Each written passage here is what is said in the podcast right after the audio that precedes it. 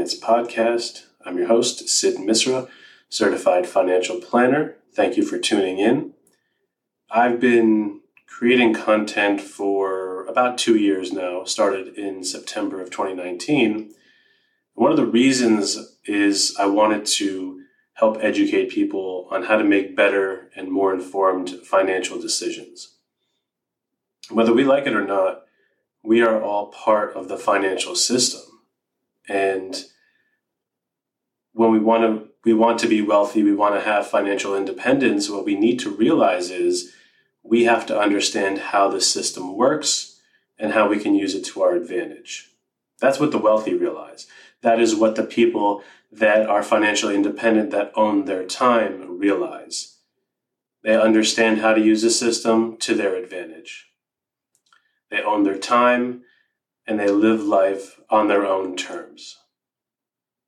It's also important to understand that those who do not understand how the system works will be used by the system.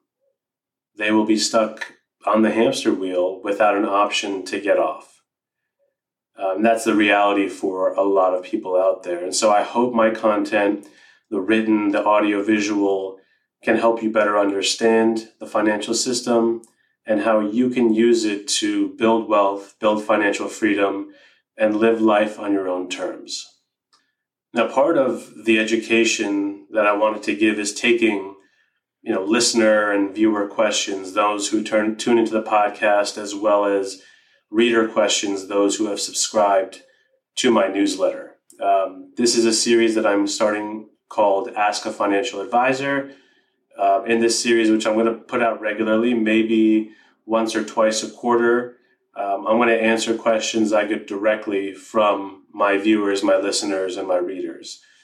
Uh, it's my hope that the answers that um, I give will help you think about questions in a different way, help you think about your finances in a different way, and will eventually help you make a more informed decision and overall a decision that's in your best interest, right? for you and your situation. So before we get started, if you enjoyed this episode, you found it valuable, please subscribe on whatever platform you're listening to um, YouTube, uh, Spotify, Google Podcasts, Buzzsprout, uh, so you don't miss out on any new episodes when they're released. Thank you so much for tuning in and thank you for your support. Um, if you want to sign up for my newsletter, you can do it on my landing page. I'm going to leave a link within the description. You can just uh, click on that, sign up for the newsletter. Also, look at the old uh, issues as well, or the old uh, uh posts that I've made as well. Um, that landing page just explains a little bit about me, who I specialize in working with, and as an area to sign up for the newsletter, as well as a podcast player to play any of the episodes that I previously recorded. So, again, thank you so much for your support. I really do appreciate it. And uh, let's get into these listener questions here. They're really good ones. So the first one, um, I'm just going to read this here. We own a home and we are five years into a 30 year mortgage. We are currently paying more than our monthly payment to finish off the debt early. Should we be investing that money rather than paying extra and trying to pay off the mortgage early? That's a really, really great question. That's one that we get asked uh, by clients all the time. That's one that we get asked in general. Uh, people who know us as financial advisors have, have asked us in passing, hey, should I be doing this? So this is a really good question. It pertains to a lot of people out there who own homes, who have a mortgage. You know, what should we be doing with this extra money? Should I pay off my mortgage or invest it in the market? So, in my opinion, there's two ways to look at this. The first one is just a purely numbers perspective. Okay? Let's take a look at your mortgage, the interest rate, and how many years have you have left on it, right? How many years are remaining on that? Is it better to pay extra into something that's charging you that interest rate, whatever it may be?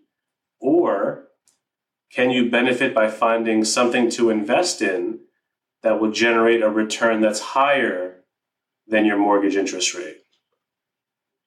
And what I mean by that is this let's take a look at the average 30 and uh, 15 year fixed rate mortgages. Now, this is from bankrate.com, their current mortgage interest rates. So the average 30 year fixed interest rate is about 3.21%. The average 15 year fixed interest rate is about 2.43%. So you have to ask yourself over a 30 year time period or over a 15 year time period, can you earn more than that over that same time period? Right? Should you be paying extra to pay down the debt, right? This interest that you're being charged on your mortgage, or can you find a place to earn more than than these average interest rates or the interest rate that you're being charged? Now let's put this in perspective here. The S&P 500 for example. The S&P 500 is an index that tracks the largest 500 companies in the US stock exchanges. Um, we're looking at Facebook, Apple, Google, Tesla, for example, all these big companies. What is the average return of the S&P 500 over the past 30 years? Well, according to SoFi, the average return is about 10.72%. Now, I couldn't find a 15-year number, but the 10-year number for the S&P according to Business Insider, is about 9.2%. So, going back to the question that we're asking, if the average interest, interest rate is about 3.21% for a 30 year mortgage, over a 30 year period, do you think that investing in the market you can uh, get a return higher than 3.21%? And if you've been looking at history, right, according to SoFi, Yes, you can. That number is 10.72% as an average. Now, again, we can't look at past performance um, being indicative of the future results that we get, but we can look at it historically and say, well, the average 30-year return of the S&P is about 10%. That's what it's been doing historically. There is a good chance that we can get around that amount over a 30-year period. Now, versus paying extra into a debt that's only charging us 3.21%. Right? There is an opportunity cost there. Where do you want to deploy your money? Where do you want to, uh, um, how do you want to use your resources? Right? So, purely a numbers play, this investing in the market probably makes more sense. Now, we get asked all the time, you know, I have a ton of credit card debt. Should I pay that down or should I invest? Credit card debt's a little bit interest, uh, a little bit different, and when I say a little bit different, it's a lot different in terms of the fact that average credit card debt is over twenty percent. Right? There's no investment out there really that's going to give you a consistent 20% return every single year.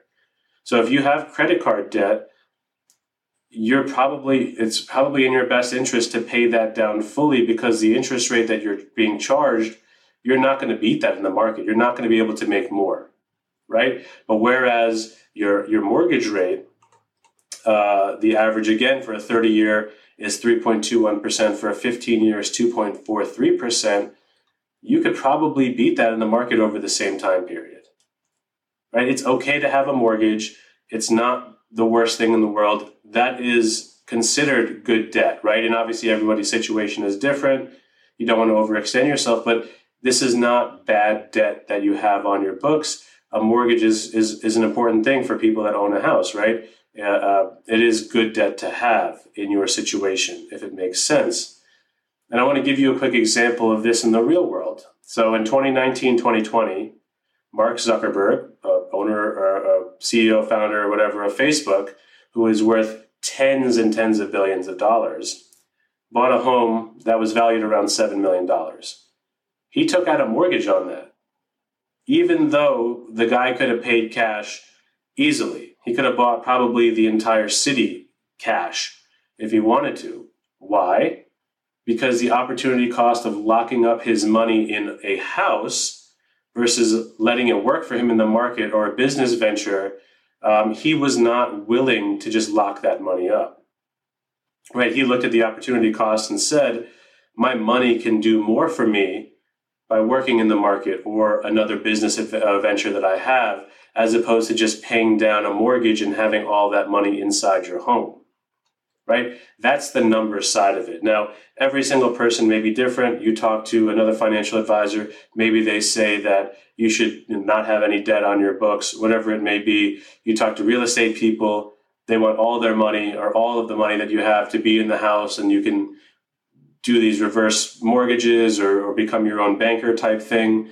For, for the average person, you have to look at the opportunity cost and see where can I deploy my money to make it work for me in the best possible way. Again, that's the number side of it. The other side is is an emotion emotions based perspective. It's the emotion side of it, right? We are not robots. We are not computer programs. We are human beings that have, you know, emotions and history with money and, you know, how we were raised in a relationship with money that that has deep roots in how we operate and how we do things. So some people just like having the idea of not having any debt, any sort of mortgage payment, any sort of car payment, whatever it may be, try to pay it off in full and have no debt at all. Some people like to build up equity in their house to have the opportunity to borrow from that later. One of the things that we ran into last year during 2020 when, you know, in the height of COVID and the height of you know, being locked in and locked down and not having any control is people wanted to try to get control back, right? They decided to pay down their mortgage because everything else around them they had no control over. And this was one area of their life that they felt that they had control over. And so they looked at it and said, well, we can control that. We can pay a little bit extra get get rid of the mortgage at X date or whatever it may be in X time frame.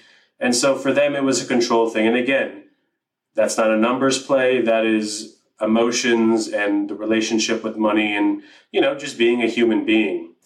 And I want people to understand there's no right or wrong answer here, but there is a right or wrong answer for you and for your context and your situation. So what may work for somebody else may not work for you. What works for you may not work for somebody else.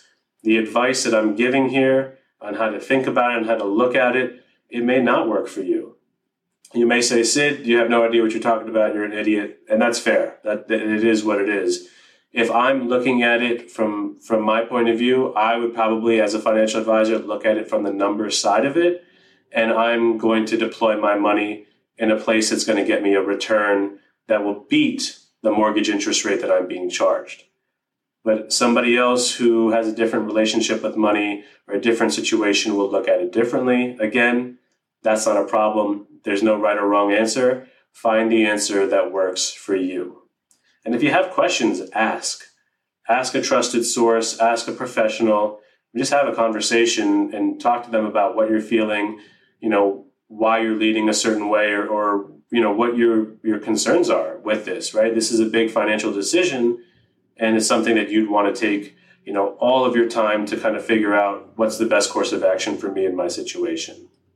Um, so that was a really great question. I'm glad that that was sent in because we've gotten a lot of questions about this specific one you know how to handle paying off your mortgage early or investing it and uh, I'm, I'm really happy that we could answer that on this format and i can kind of just dive into it a little bit I'm going to do one more question. The, the first this first episode we'll we'll do as a, as just a two question um, episode, uh, and then the three the next ones that we do, I definitely want to actually get my dad involved. Uh, try to get him on here so that he can uh, give his spin on it, dive dive into that as well. I think he's got a very obviously a very unique perspective, being in the industry for 25, 26 years. Uh, but for right now, we'll do one more question, and so this next question came in from a reader on my newsletter, and it says, I understand the reason behind having an emergency fund. It should be a cash reserve to help you in case anything happens, like issues with your home, your car, etc. But the interest rate I'm getting in my savings account is so low that it's bothering me that I'm not putting this money to work. Is it okay to invest this money to really put it to work and to generate higher returns? So, another really, really good question that we get often, um, and a very important one as well. Financial stability is important, and an emergency fund is a big piece of having financial stability and security. So, we tell our clients that an emergency cash reserve is going to be important because there are always unexpected expenses, right? Life happens. Uh, if you're a Jurassic Park fan, life uh, finds a way. And it finds a way to happen at the worst time. It finds a way to happen in an expensive way. Um, you know, your car breaks down, your water heater at home breaks down. Uh, a myriad of things. You know, kids get hurt and bro- broken bones. You have to pay for that. And so you want to be able to have a cushion of cash that's available to you to handle these expenses, right? You want to be able to pay it off in full, whether it's in cash, you're just handing over the cash or a check, or if you put it on your credit card, to be able to pay that off in full and not carry a balance. And that is the importance of having an emergency fund. And we tell our clients that you want to have enough cash on hand to cover between six and 12 months of expenses. So if you were to lose your job, if you had some big catastrophic thing that happened, you have a cushion of cash available so that you're not building up a credit card balance that you can't pay off or you're not dipping into investments and things like that. So now going to what this person's saying, right? The interest rate I'm getting uh, in my savings account is so low. Uh, it's not putting my money to work. And in reality, I mean, that's, that's very correct, right? The national average interest rate for savings accounts is approximately 0.06%, right? 0.06%, not even 1%, not even half a percent, 0.06%. Now, inflation this past year has been, you know, close to 5%, above 5%, the national average between 2 and 3%, give or take. So yeah, right off the bat, you are losing purchasing power to inflation by keeping your money in a savings account. But again, this money has been earmarked for emergencies. It's been earmarked to be your cushion in case you have an unexpected expense.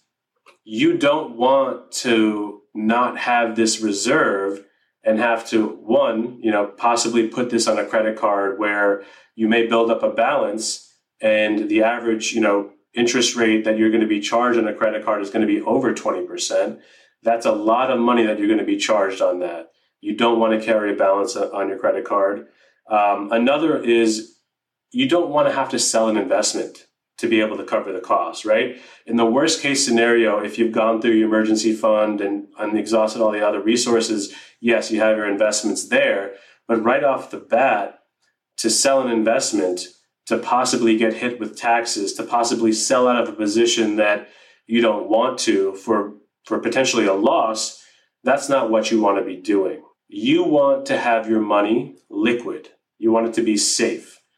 What does that mean, right? Liquid means that it's easily accessible. Your savings account, your checking, account, you can go to the bank, immediately get it. You can go transfer it to where, wherever it needs to go. And liquid also means that it holds its value when you're when you're trying to take it out. Again, if you try to sell out of a, an investment position, you don't know if that position is down right at the time uh, at the time that you need the money. You could need the money and have to sell out at a huge market low, like last year in March. You're going to take a huge loss to take money out. Um, you know, selling more shares of whatever you own to try to cover that cost and, and lowering the value of, of the money that you have. You want it to be liquid, easily accessible. The value is not going to change. And when you take that money out, the value is essentially the same. That is what liquid means. That is what safe means. You know, if you take a look at your entire financial picture, again, we're only recommending to our clients and to, you know, the listeners here having enough cash to cover 6 to 12 months of expenses. When you get to that number, and and and, and this is kind of a guideline, other people can be different. Maybe you have more expenses and you know you want 18 months to cover right? Or maybe you don't need as much and you only need 3 whatever number works for you set that aside. And then anything else on top of that put it to work. Put it to work in the market uh, uh invest it. Find ways to make that money work for you. But don't worry about the little bit that you have in this account only getting 0.06% this money is not meant to grow your net worth. This money is not meant to generate a high return. The job of this money, the job of this account, is to protect you and give you a cushion in case something happens. That is what that is what it's doing. That is what you've earmarked it for. That is what its job is. let it do its job and don't get greedy. Think about if you had, you know, a $10,000 emergency fund and you decided to invest it. Is that minuscule return that you could get worth it if you have an emergency and you need that money? 10,000 or whatever that number is of having your emergency fund in the grand scheme of your finances is a small amount and it's there to be a cushion. Don't invest it, keep it safe, keep it accessible, and once you have your number and you've and you've reached that emergency fund, put that money to work. You have to dip into your emergency fund, right? Make sure you replenish it and then go back to putting that money to work once once you've hit that number again. So we've gone over two really good questions. The first one, uh, should we pay down our mortgage or should we invest it? Should we find other opportunities to make that money work for us? And the second one, um, should we invest our emergency fund? I hope that I gave a good explanation on my thinking about this, how we want our clients to think about this uh, in terms of financial security, stability, and then in terms of just building wealth, right? This is a long term process. This is a marathon, not a sprint. And wealth is built over a long period of time, and it's done by doing things like this the right way. Um, you know, I hope that going forward you can make a more informed decision based on this uh, episode. And I, you know, hope that you tune into the future for the other questions that we have um, because I'm sure, you know, with these two questions that we've gotten here, which are really good, I'm sure my listeners, viewers, and readers are going to be asking some really, really good questions, things that'll pertain to you, things that may pertain to family and friends, and things that you'll want a better understanding of on how to approach when those situations uh, uh, pertain to you as well. Again, thank you so much for tuning in to this episode of the MPowered Finance Podcast, this new series, Ask a Financial Advisor. If you have a question that you would like me to discuss, my email address is sid.misra at bfgadvice.net. I will leave it in the uh, description. Please feel free to ask me a question and I will do my best to get it featured on the next show. Thank you so much and take care. Securities and advisory services offered through LPL Financial, a registered investment advisor. Member FINRA SIPC. Content in this material is for general information only and not intended to provide specific advice or recommendations for any individual.